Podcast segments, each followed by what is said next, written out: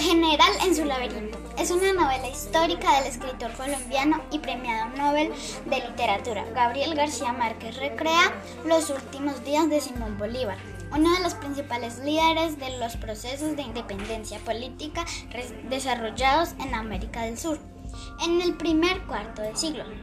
Una mirada diferente a Bolívar desde el comienzo. José Palacio, su servidor más antiguo, lo encontró flotando en las aguas depurativas de la bañera, desnudo y con los ojos abiertos, y creyó que se había ahogado.